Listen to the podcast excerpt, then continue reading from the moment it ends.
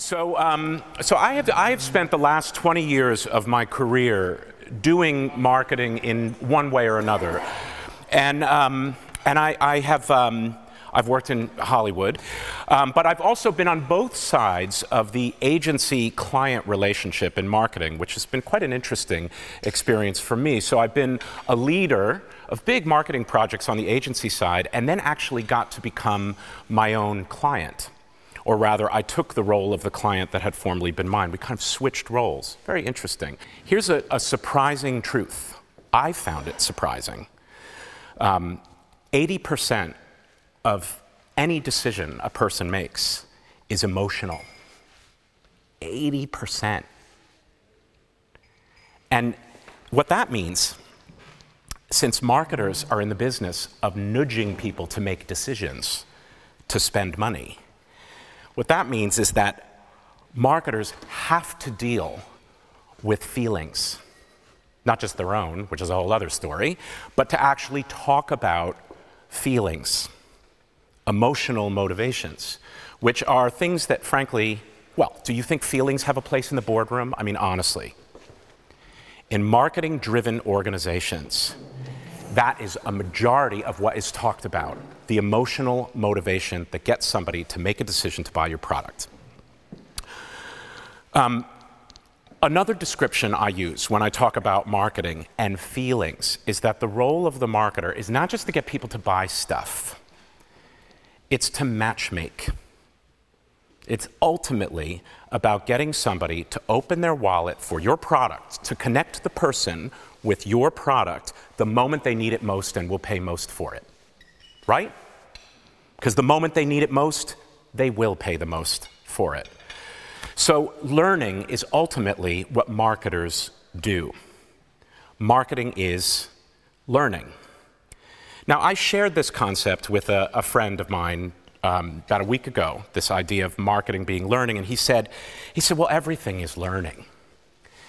And, uh, and I suppose that philosophically, that's, that's true. But within the corporation or within the organization, it is the express purpose of the marketer to learn everything she or he can about people, what makes them tick, what makes them open their wallets for your product again and again and again. To learn and then share that learning.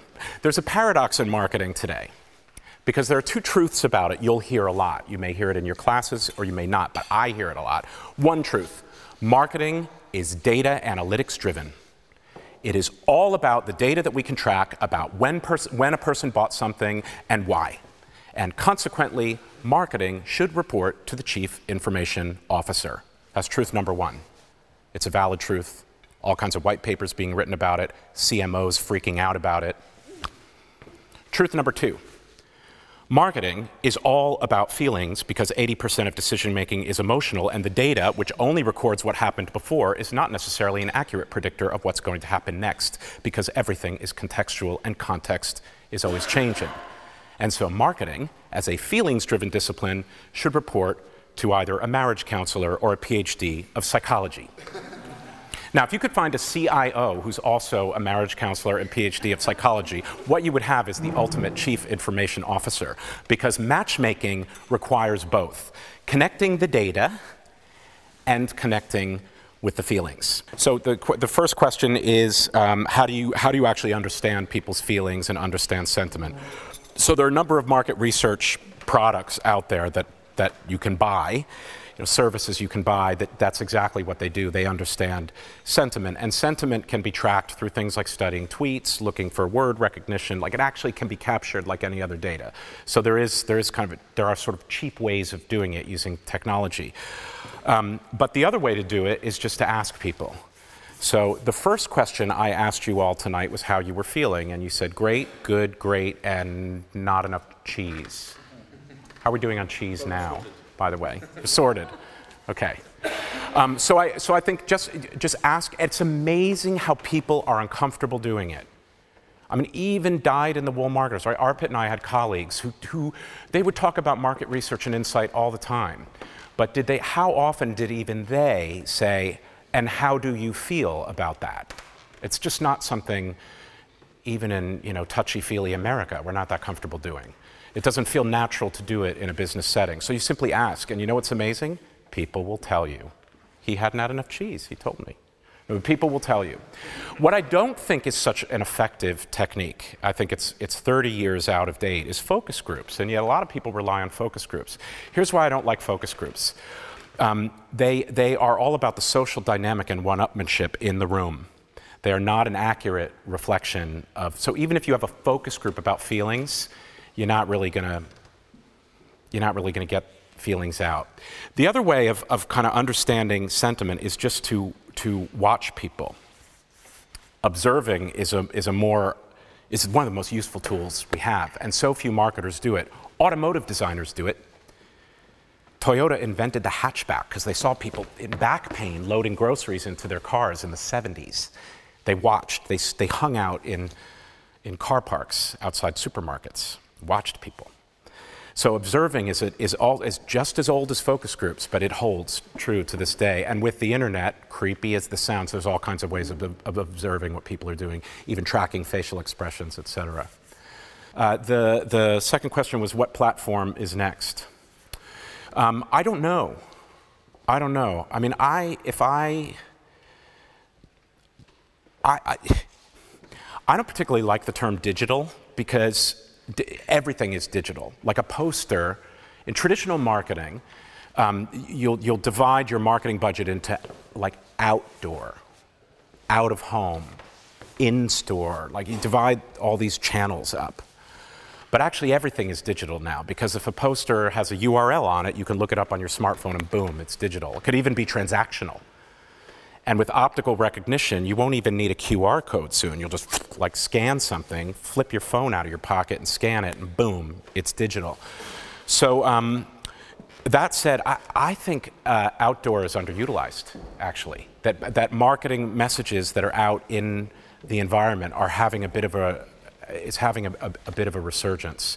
And it may seem very traditional, things like posters and, and billboards, and, but that kind of ambient um, messaging uh, is, is still relatively inexpensive compared to things like broadcast advertising, and I think it's very impactful because increasingly, especially with mobile technology, we get off our asses and away from the TV and out into the world. People eat out more, they travel more, they're out in the world more. A lot of people talk about mobile advertising being the next big digital thing. These ad banners that we thought 20 years ago would go away are going to go away eventually, and they will be supplanted with mobile. But do you really want ads popping up on your phone when you turn it on? No. But what you might want, might even crave, is that your phone knows something you need and it just kind of guides you to it. It knows when you're hungry and it guides you to the kind of food that you're eating because you're on a diet or abandoning your diet, as the case may be. That kind of matchmaking could be a new marketing platform. Wouldn't be an ad, it's not the same as advertising. It literally is matchmaking. Um, and I, I see that coming in the next two to three years. A lot of, lot of providers are trying to crack that code. Anybody here trying to crack that? There's a lot, there's a lot of work in that space.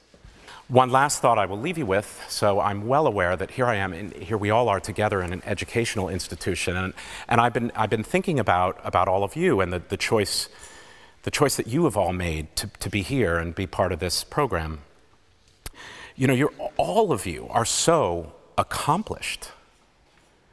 And I thought, why on earth would you decide to take weekends out of your precious personal time and add to the burden of tasks that you already have to be part of a program like this for an extended period of time? And of course, you know, we can talk about that after, why you each made that, that choice. But I suspect that it has something to do with the, the realization that, that by adding to your knowledge and skills, adding the prestige of a title, which affects appearance, and by building, through the learning, building deeper relationships with other people, that it will actually not only make you feel enriched, but it will in very real ways enrich you back it improves your ability to be who you are in the world and attract and create more value,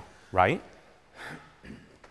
Well, for that reason alone, all of you are marketers. Thank you.